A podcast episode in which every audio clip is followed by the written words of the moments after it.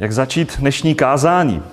Mám před sebou text, který s vámi chci procházet, ale víte, začnu možná tak netradičně, takovou věcí. Nevím, jestli jste se někdy setkali, možná vy, kteří jste mladší a kteří sledujete trošku internet, setkali jste se někdy s, s takovým výrazem influencer?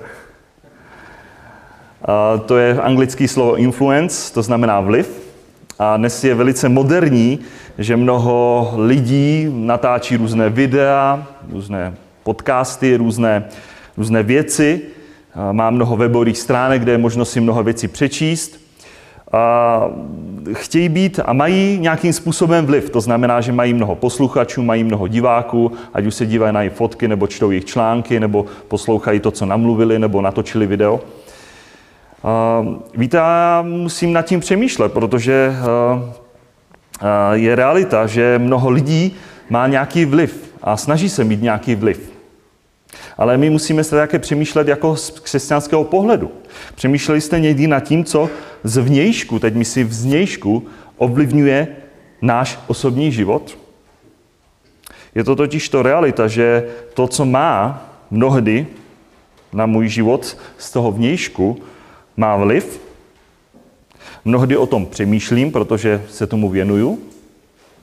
Mnohdy podle toho se začnu i chovat. A mnohdy podle toho začnu i mluvit. A dá se říct, potom i reaguju, žiju. Myslím, mluvím, jednám. Potom se to projeví v mém životě. A tak nech by, dnes by spolu s vámi chtěl uh, se zaměstnávat touto otázkou, ale než půjdeme dál, já bych chtěl přečíst takový základ z Božího slova, který si potom v tom další části rozebereme. A bude to text z Římanům, té 12. kapitole, a budeme číst první tři verše. Jestli si vzpomínáte, minulé neděli jsme měli 12. kapitolu od 9. verše, ale dneska budeme procházet 12. kapitolu listu Římanům a to první tři verše. A prosím, abychom z úcty tomuto čtenému božímu slovu, pak, když nám to náš zdravotní stav dovolí, abychom povstali. Tedy text listu Římanům, 12. kapitola, čtu ve jménu páně toto slovo. Vybízím vás tedy, bratři, skrze milosrdenství Boží, abyste vydávali svá těla v oběť živou, svatou a příjemnou Bohu. To je vaše rozumná služba Bohu a nepřipodobňujte se tomuto věku, níbrž proměňujte se obnovou své mysli, abyste mohli zkoumat, co je Boží vůle, co je dobré, přijatelné a dokonalé. Skrze milost, která mi byla dána, pravím každému, kdo je mezi vámi, nesmýšlejte výš, než je třeba smýšlet, ale smýšlejte tak, abyste jednali rozumně, podle toho, jakou míru víry udělil každému Bůh. Tolik řečení Božího slova. Můžete se posadit.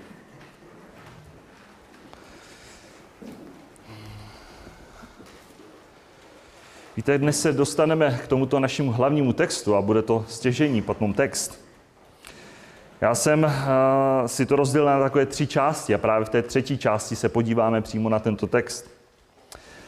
Já bych se spolu s vámi chtěl zadívat eh, v té, těch prvních dvou částech Protože jsou a existují takzvané negativní strany, které nám ukážou, co ovlivňuje náš, můj a tvůj život. Víte, mnohdy je to tak, a ta první věc je, mnohdy je to tak, že to, co si stavíme před sebe, před své oči, a myslím teď v tom negativním slova smyslu, ty dva body budou v tom negativním slova smyslu, co mnohdy posloucháme, to mnohdy ovlivňuje náš život. Víte, ve světě běžné, že taková světová síť internet, televize, rozhlas, noviny, časopisy, knihy, v podstatě to všechno, co si stavíme před oči, čemu věnujeme pozornost, a ať už je to tedy ta zraková pozornost nebo ta sluchová, to jsou ty vnější podněty, které formují častokrát život člověka. Víte, když se zahledíme, věřím jenom v mysli, do třetí kapitoly Genesis, tak už nám to může být trošku více jasné. Skrze svod hada byla Eva, která uviděla strom. Mimochodem je zvláštní, že ten strom tam celou dobu asi byl, který pochopitelně věděla, že nemají z něho zjíst. A najednou přišel Satan a přišlo pokušení. A najednou my čteme v Genesis, že to ten strom, který tam doposud byl, najednou skrze to pokušení, ten strom byl lákavý pro oči. A tedy vzala z Bohem zakázaného ovoce a pak dala samozřejmě Adamovi. A on jedl a skrze žádost, skrze to vnější, to lákavé pro oči, pak přišel hřích. Víte, to, co si stavíme před oči, co posloucháme, mnohdy znějšku ovlivňuje náš život, naše postoje, naše slova, naše vyjadřování, naše skutky, jak jsem řekl. Člověk pak vědomně, ale mnohdy i nevědomně následuje a buď to jsou dobré příklady, neříkám, že všechno je paušálně špatně, ale mnohdy i dobré příklady, ale mnohdy i špatné, odposlouchané, viděné příklady. Proto například čteme přísloví 13.20, kdo chodí s moudrými, smoudří. Ale kdo se stýká s hlupáky, tomu se bude dařit zle. V dnešní době je to skutečnost, že mnoho lidí chrlí nejrůznějším mediálním prostředků, nejrůznější teorie, názory, životné zkušenosti, mnoho, mnoho slov. A můžeme vidět mnoho audií, nebo slyšet mnoho audií, záznamů, rozhovorů, videí na nejrůznější témata. A my jako křesťané, jako boží děti jsme mnohdy bombardováni nejrůznějším, a já tomu říkám takovým mediálním smogem, kdy mnohdy ani nechceme něco slyšet a, a je to na nás chrleno. A v tom všem musíme zkoumat, rozlišovat, co je a co není pravda. A o mnohé věci v podstatě ani nestojíme. Uvědomili jste si? Třeba v supermarketech, když na vás tam o Vánocích hrajou písničky Ježíšku Panáčku a to nemáte možnost vypnout. Ale zkoumáme my to, co posloucháme, co, čemu dáváme prostor. My si musíme mnohdy vejít do svědomí, a i tuto chvíli, kdy mnohdy i my sami dáváme, a to je to nebezpečí, prostor ve svém životě, doslova vyhledáváme, mnohdy i duchovní závadné, nebezpečné zdroje, anebo ani nevíme, že jsou nebezpečné. A tak se mnohdy vystavujeme určitýmu vnějšímu nebezpečí. A proto také čteme v 1. Korinským 15.33, neklamte se, špatné řeči ničí dobré mravy. Tedy tam, kde špatně mluví, kde se špatně mluví, tak tam to ničí, deformuje dobré mravy. Ale Bůh nás nevolá tímto směrem. Jsou pochopitelně, a já to taky chci v vyváženosti říkat, že jsou zdroje, které jsou dobré, duchovně naprosto v pořádku. A my proto musíme z boží moudrosti zkoumat, rozlišovat pečlivě moudrosti, si vybírat, čemu a komu konkrétně věnujeme svůj čas, svůj zrak, své uši, své naslouchání. Protože častokrát to člověk bere, to je jedno, co poslouchám, kdy to poslouchám, jak to poslouchám. A nebo čemu dávám prostor, co vidím. A proto my čteme také přísloví ve čtvrté kapitole, možná to některý znáte, ta slova varování, k čemu člověk má dávat ve svém životě přednost, na co má zaměřit svou pozornost, protože člověka to pochopitelně ovlivňuje. A všimněte si, jak je to propojené, to ucho, oko, ústa, která pak nějakým způsobem reagují a nese to v životě člověka nějaké výsledky. My v přísloví 4 od 20. verše čteme, můj synu, věnuj pozornost mým slovům. Nakloň ucho k mým řečem, ať nesejdou z tvých očí. Střež je v hloubi svého srdce, nebo jsou životem pro ty, kdo je nalézají, uzdravením pro celé jejich tělo. Víc než cokoliv jiného střež své srdce, protože z něj vychází prameny života. Odstraň faleš ze svých úst a převrácené rty od sebe vzdal a tvé oči hledí vpřed, tvá víčka míří přímo. Srovnej stezku pro svůj krok všechny tvé cesty, ať jsou připravené. Neuchyl se vpravo, vlevo, odvrať nohu od, od zlého. Věřím, že Bohu určitě není jedno, co si stavíme před své oči, čemu věnujeme ve svém pozemském životě pozornost. Protože i nás to do určité míry ovlivňuje. naše myšlení, naše slova, naše kroky. A tedy tak přemýšlíme, jak uvažujeme, je to otázka. Musíme zkoumat. Ptejme se, jak přemýšlíme, jak uvažujeme, jestli něco v této oblasti Bůh nechce v našem životě konkrétně změnit. Ale pojďme k té druhé věci. Ta druhá věc je ten vnější vliv, který přichází nejenom skrze to, co vidíme a co slyšíme, ale ten vliv skrze přátele, skrze společnost. Můžeme si říct skrze svět. A o světě jsme už dnes slyšeli. Věřím, že nám božím dětem je naprosto jasné z božího slova, že nemáme a nesmíme milovat svět ani to, co je ve světě. První Janova, když jsme procházeli, druhá kapitola, od 15. verše, věřím, že to známe, nemilte, ne, nemilujte svět. Ani to, co je ve světě. Jestliže někdo miluje svět, není v něm otcová láska. Láska agape. Neboť všechno, co je ve světě, žádost těla, žádost očí, opět to propojenost, prázdná chlouba života, není z otce, ale ze světa. Svět pomíjí jeho žádosti. Kdo však činí boží vůli, zůstává na věčnost. Je tady určité nebezpečí, protože ten, kdo je ze světa, pochopitelně mluví věci světa, tak to čteme potom taky v Janovi. A svět je pochopitelně slyší a si naslouchá, protože potom člověk je naslouchá, ale podle světa i jedná, koná. Ale u nás to tak být nemá. Víte, nemůžeme milovat i svět, i Boha. Nemůžeme jednat i po vzoru světa a zároveň jednat po vzoru Boží vůle. To prostě dohromady nejde. A proto určitě vnímáme, že tu je také vliv společnosti, vliv nevěřících přátel, našich známých, možná rodinných příslušníků, kteří jsou možná nevěřící. A díky pánu za to, že pak, když máme věřící rodinu, ale přeci jenom častokrát to známe, ty tlaky našich příbuzných, známých, přátel. A v případě, pokud máme nevěřící přátele a oni mají pochopitelně tendence nás strhávat, zpět do hříchu, o tom napsal i apoštol Petr ve svém prvním listě, 1. Petrova 4 od 3. verše, dozíš zajisté na tom, že jste v uplynulém čase vykonávali vůli pohanu. Vy jste žili jako pohané kdysi. Vy jste žili, a teď máme ty hříchy, bezuznostech, žádostech, opilství, hýření, v pitkách, nedovoleném uctívání model. Proto se diví, a to je přesně ten obraz těch nevěřících lidí, přátel, proto se diví, že s nimi s nimi neběháte do téhož proudu prostopášnosti a pak tam čteme a urážejí vás. Boží dítě, které bylo osvobozeno těch mnohých hříchů, kterých jsme četli, je v tom tlaku svých známých kamarádů v té společnosti, kdy se opět nechce vracet do stejných věcí prostopášnosti. A pak pochopitelně zní na adresu Božího dítěte pouze urážky. Mnohý věřím, že to znáte z vlastního života. Máte to prožitý, kdy jsou ty vnější tlaky té společnosti, kamarádů, pojď, strhávání, vrátit se zpět do starého způsobu života.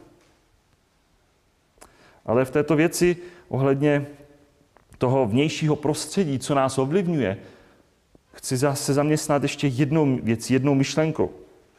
Chci se zahledět na jeden příklad, můžeme říct strašný příklad, co ovlivnilo jednoho muže.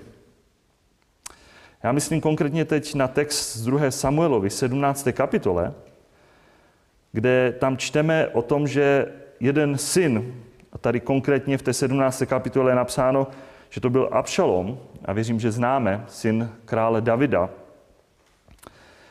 Tady čteme o spouře Abšalona, syna Davidova, po kterém musel král David utéct z Jeruzaléma před svým synem, protože se vyhlásil za krále.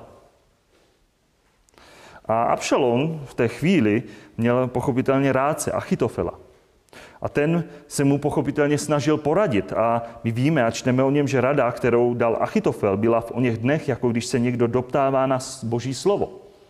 Ta hodnota toho jeho slova byla jako když se někdo doptává na jinými slovy na boží vůli. Tak byla vážená každá Achitofela rada, jak Davidem, tak i Abšalonem. A pak čteme takže Abšalom v té 17. kapitole 2. Samuelovi, že Abšalom si také nechal poradit od jiného muže, který byl taky rádcem. od Chušaje a Krýského.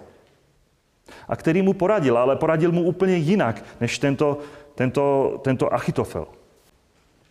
A my z božího slova samozřejmě čteme, že to byl boží záměr. Je to zvláštní, kdy nám Bůh odkazuje a odhaluje některé své záměry, že to byl boží záměr, aby nebyla, aby byla vlastně, eh, aby Abšalon stroskotal v některých věcech. A tedy byl boží záměr, že byla překažena rada Achitofela. Nebyla přijata. A Abšalon se přiklonil, tedy dal na radu Chušataje který pochopitelně z kontextu víme, že byl s králem Davidem a který také varoval krále Davida, jak chce jeho spůrný syn Abšalon s ním jednat.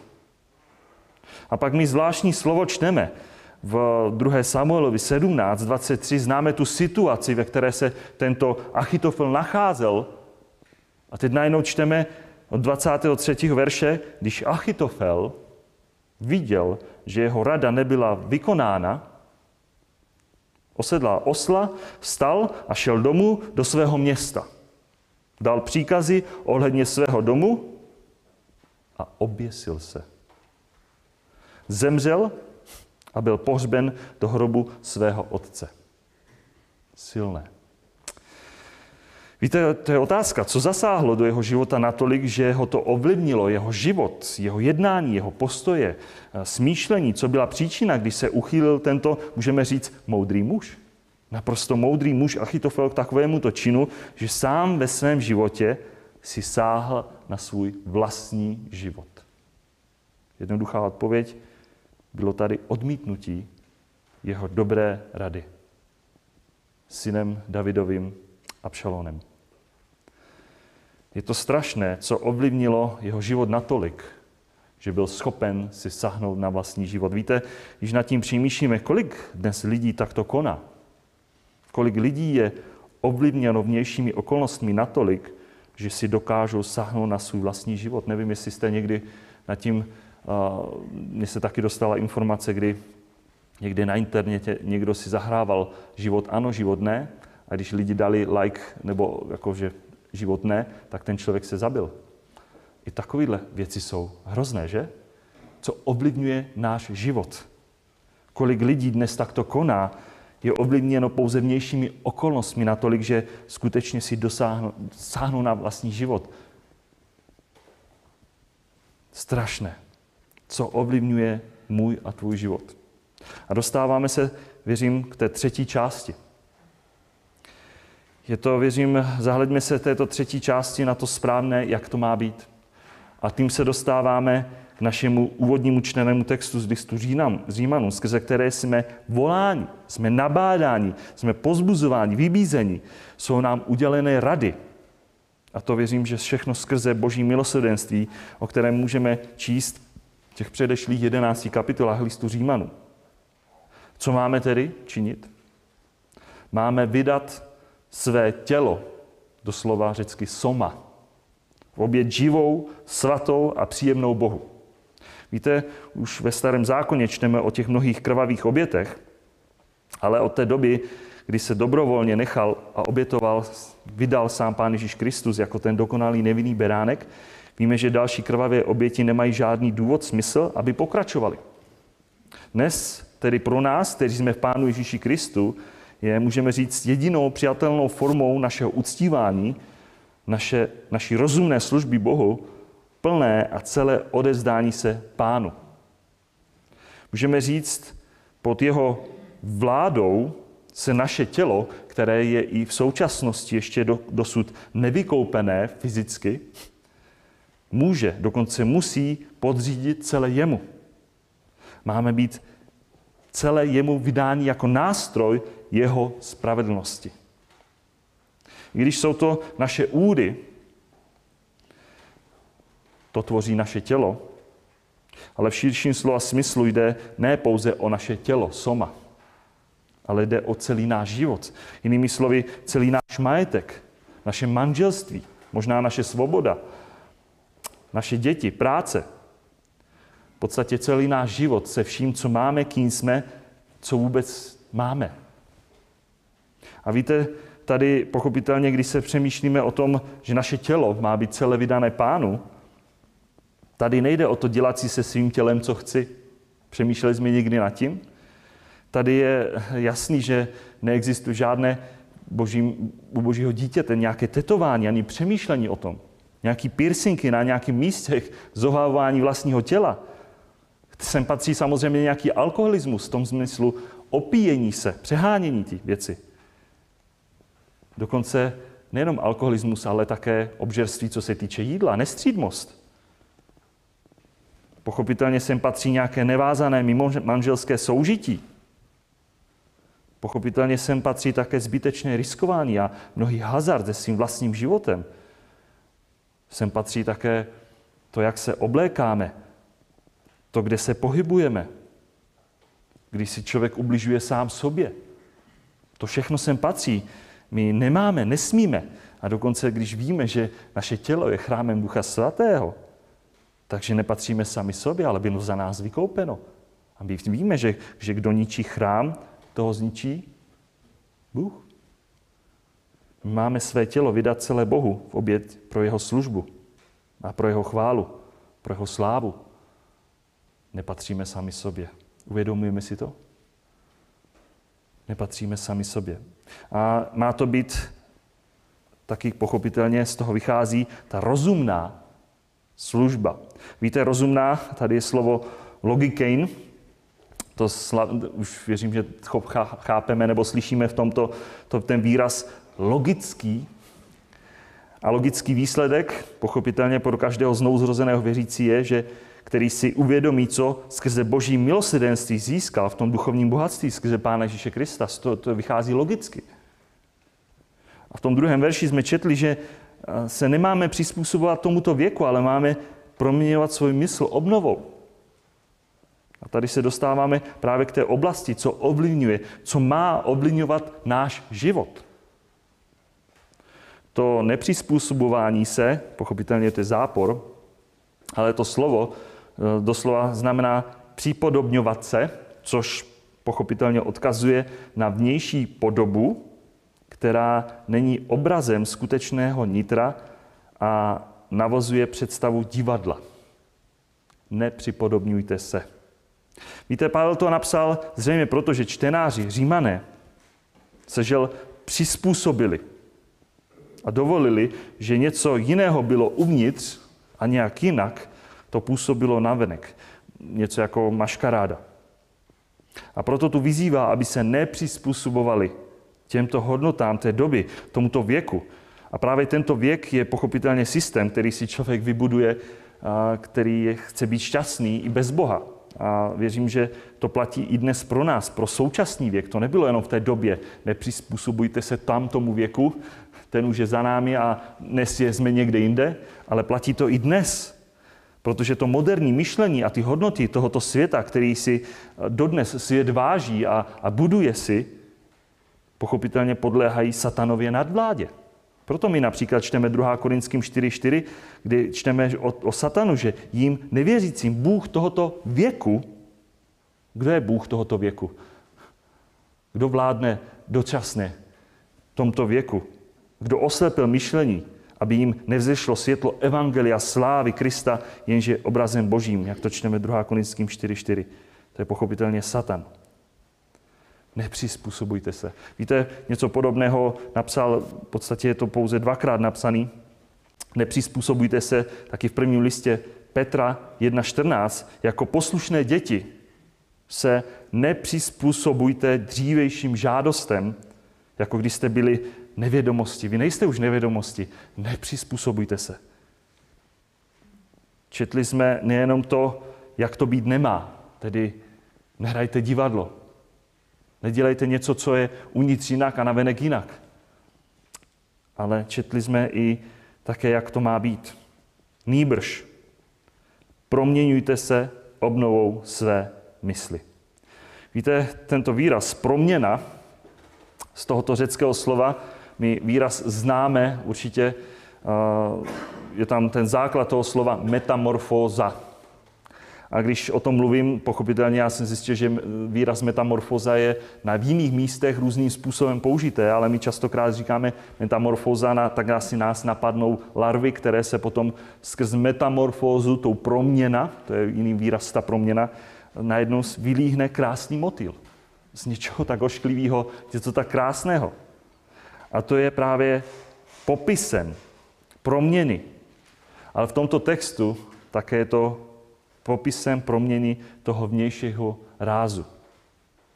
Kdybychom toto slovo chtěli najít ještě na jiných místech, v řečtině, v božím slově, v Novém zákonu, tak kdybychom si otevřeli Matouše 17.2, tak tam, je, tam nacházíme stejné slovo, ten kořen výrazu, kde Matouš popisuje nahoře proměnění, tu vnější proměnu samotného Pána Ježíše Krista. My tam čteme Matouš 17.2 a byl před nimi proměněn. Já věřím, že víme, o kom je řeč, Pán Ježíš Kristus. Jeho tvář zazářila jako slunce a jeho šaty zbělely jako světlo. Jinými slovy, Pán Ježíš Kristus na určitý okamžik na této hoře proměnění se svými třemi učedníky jim ukázal na venek svou božskou podstatu, svou božskou přirozenost a ukázal jim částečně svoji slávu, kterou měl u Otce předtím, než byl stvořen svět. A tak věřím, že i my jsme na základě Božího slova, na základě tohoto i textu a vůbec na základě toho, co známe, na základě našeho proměněného srdce, na základě našeho proměněného nitra, které tamto začíná, my pak také ukazujeme a projemujeme také všechno navenek. A je to právě v tom, že to jde vidět. A má to být vidět. A je to právě v tom, jak se potom oblékáme, jak mluvíme, jaký máme možná účes, jak se chováme k druhým, jaká slova používáme, vůbec kam chodíme, proč tam chodíme. Víte, eh, není to svět a trendy lidí, světa, který se pohybují kolem nás a nemají to být oni, který mají pochopitelně nějaké tendence a snaží se nás zvenčí ovlivňovat. Ale ta naše proměna má vycházet ne z nějšku a ten vliv ne z nějšku, ale má vycházet z Bohem proměněného srdce zevnitř, který náš život proměňuje. A potom se to i projevuje na venek. A pochopitelně tam to nezůstává.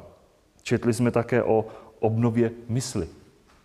Na místě je dobrá otázka, jak můžu, jak mám obnovovat svůj mysl. Víte, to není o tom, že jenom pouze jednou jsem uvěřil, Bůh mi změnil srdce, napsal mi na ceduli nebo na tabulku mého srdce svůj zákon a od té doby vím všechno. Je tady také důležitá obnova mysli. A dobrá otázka, jak můžu, jak mám obnovovat svůj mysl? Ta proměna, víte, může nastat pouze tehdy, pokud Duch Svatý změní naše myšlení a bude i nadále měnit naše myšlení prostřednictvím vytrvalého studia, rozjímání, přemýšlení, poslouchání Božího slova. Je to přesně tímto způsobem. Ono, víte, je to tak jednoduché a přeci jenom tak opomíjené. Proto stejný výraz toho obnovení čteme i v Titovi, kdy tam čteme o duchu svatým, nýbrž tam čteme v kontextu, když jste však zjevila dobrota, lidumilost Boha našeho zachránce, zachránil nás ne na základě skutku, které jsme my učinili ve spravedlnosti, nýbrž podle svého milosedenství skrze koupel znovu zrození, a teď je to slovo obnovou Ducha Svatého, kterého na nás vylil hojně skrze Ježíše Krista, našeho zachránce. Jediná možná obnova mysli je možná tím, že svou mysl ponoříme do Božího slova a necháme se jim vést, necháme se vést Božím slovem a necháme se vést Božím duchem. Proto máme zkoumat pochopitelně, co je vůle Boží. Víte, na jednu stranu eh, je to velice jasný. Eh, na jednu stranu víme, a je to jednoduché, když čteme Boží slovo, co je vůle Boží. Jsou texty. Nebo toto je vůle Boží. Vaše posvěcení. Jednoduché. A nebo, eh, to je 1. Tesalonským 4.3, a nebo ve všem zdávejte díky, nebo toto je pro vás Boží vůle v Kristu Ježíši. 1. Tesalonickým 5.18. Jednoduché. V některých věcech, částech písma máme naprosto jednoduché, co je Boží vůle. Ale na stranu druhou máme, a četli jsme, zkoumat Boží vůli. A výraz zkoumat je výrazem tříbit, osvědčovat, uznat, pokládat za vhodné. Proto čteme podobnou věci Efeským 5.10. Zkoumejte, co se líbí pánu. A proto je tu naznačená aktivita, která je vyjádřena při zkoumání Boží vůle. Je totiž nebezpečí, že my můžeme primárně zkoumat, co se líbí nám. A my častokrát se zaměstnáváme tím, co se nám líbí, co chceme a co možná chtějí jiní lidé, možná co chce manželka. Podle toho se pochopitelně chceme zařídit, ale jak si za, možná někdy zapomínáme, opomínějme zkoumat, co je Boží vůle, co chce On. Taky si přizneme, že ne vždycky pokaždé víme v té dané situaci, v té dané oblasti jasně, co je Boží Otcová vůle. Proto jsme četli, zkoumejte, zkoumejte. Ale také jsme četli, co je podle Božího slova ta jeho vůle. Všechno, co je dobré, přijatelné a dokonalé. Taková trojice, dobré, přijatelné, dokonalé. Víte, toto je popis života, který Bůh pochopitelně schvaluje. Co je dobré podle něj, co je přijatelné podle něj, ne podle nás. A co je dokonalé, ne podle nás lidí, protože ta naše dokonalost je někde jinde, než je ta boží dokonalost. Víte, toto jsou slova, jako bychom řekli, převzatá z jazyku starého zákona, ze systému obětí, které popisují život, který je, můžeme říct, morálně a duchovně bezposkorný, stejně jako to bylo u Boha, který ze starým zákoně očekával oběti, které jediné mohly být přinášené před hospodina, které měly být dobré, přijatelné a do, dokonce dokonalé, že nesměly mít žádnou vadu. To je přesný obraz. Potom to čteme v Levitiku 22 od 18. do 25. verše, kdy neměli přinášet kulhavé anebo nějak poškozené ty oběti. A my si uvědomujeme, my sami, naše tělo, náš život, Pán nechce jenom zbytečky našeho života, ale to, co je dobré, přijatelné a dokonalé. To nejlepší. Jak tedy máme myslet? Pán nás vede. A poštol Pavel nám z milosti, kterou mu byla dána v Pánu Ježíši Kristu, volal tedy jak bratry, sestry v Římě, tak i nás. Nesmýšlejte výš, než je třeba smýšlet. Ale smýšlejte tak, abyste jednali rozumně. Podle toho, jakou míru víry udělil každému Bůh. Nesmýšlet výš, než je komu dáno od Boha. To znamená, že ne každý člověk má od Boha to, co má, to má. Někdo má víc, někdo má míň. Ale ta naše lidská častokrát pícha nás samotné mnohdy nadýmá, povyšuje. Mnohdy je to tak, že už vím dneska víc než vy, tak mě to nadme, povyšuje, nadzvedává na druhého bratra, sestru, nad známého, možná nad souseda, ale tak to být nemá. Člověk má možná tendence myslet sám o sobě výš, povýšeně, podceňovat ho, pohrdat ním, ale tak to být nemá. A právě proto nemáme posuzovat druhé, ale my sami máme být těmi, kteří si uvědomí a máme uvědomovat, že sami nejsme ničím. Například to čteme v 1. Petrovi 5.5. Stejně se i vy mladší podříďte starší. A všichni se oblečte v pokoru jeden vůči druhému, neboť Bůh se staví proti pišným, ale pokorným dává milost. Proto i my máme jednat rozumně, ne podle čehokoliv, ale podle míry víry, kterou nám Bůh udělil, kterou nám dal. I víra je dar. Víte, naše smýšlení o nás samotných musí být střízlivé. Jsme tak náchylní k zlým věcem, o kterých přemýšlíme a hřích totiž to začíná mnohdy právě v mysli, v srdci. A proto my musíme proměňovat naši mysl, abychom, aby to bylo proměněné i v našem životě, v jednání, v slovech. Víte, nadarmo budeme proměňovat naše slova, učit se, jak máme se chovat jeden učit druhému, ale naše srdce bude zatvrzelé. To Boha určitě neoslaví. Jak jsme si ukázali, musí to všechno začít proměnou našeho srdce, naší mysli skrze Boží slovo. Tam to začíná uvnitř, tam je ten zdroj, tam je ten kořen všeho. Náš Bůh touží, abychom byli proměňováni a to zevnitř na venek. Abychom se nepřizpůsobovali, aby ten tlak zvenčí neměl na nás větší, větší tlak, než to, co je uvnitř. Proto naše proměna mysli potom přechází k našemu proměně chováním, k reakcím, způsobu vyjadřování vůbec celého života. A to oslaví hospodina Boha. Je to důležité nechávat neustále proměňovat svůj mysl. Jak to apoštol Pavel také v 2. Korinským 10. kapitole od 5. verše jasně napsal, uvádíme do zajetí každou myšlenku, aby byla poslušná ne nám. Tady nejde o nějakého influencera člověku, ale aby byla poslušná Krista. A my jsme připraveni potrestat každou neposlušnost, jakmile bude vaše poslušnost úplná. Opět ta poslušnost je vůči Pánu Ježíši Kristu. Máme možná i my nějaký vliv na někoho, ale tady jde otázka, jestli my jsme pouze prostředníkem, aby jsme ukazovali na Krista. Že my vás, tebe, kohokoliv vedeme ke Kristu, ne k sobě, následování mě, bědami. Jsme v závěru tedy, bratři, sestry, milí přátelé, milí posluchači. Co ovlivňuje můj a tvůj život? Jsou to vnější podněty, vnější věci, které nás, do našeho života přichází a věřte, že budou přicházet a mnohdy věcem nezabráníme.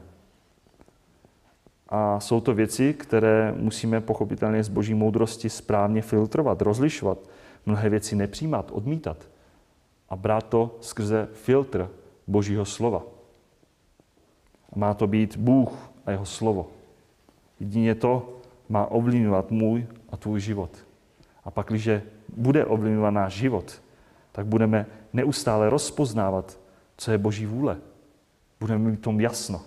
A bude to všechno dobré, přijatelné, dokonalé. Ne od nás lidí, ale od samotného Boha. Protože On ovlivňuje náš život. A jestliže nás ovlivňuje ten, který nás stvořil, to je to nejlepší, protože pak naplníme jeho záměry v našem životě. A Pán bude smít nás smít radost a my budeme mít tu radost v Pánu.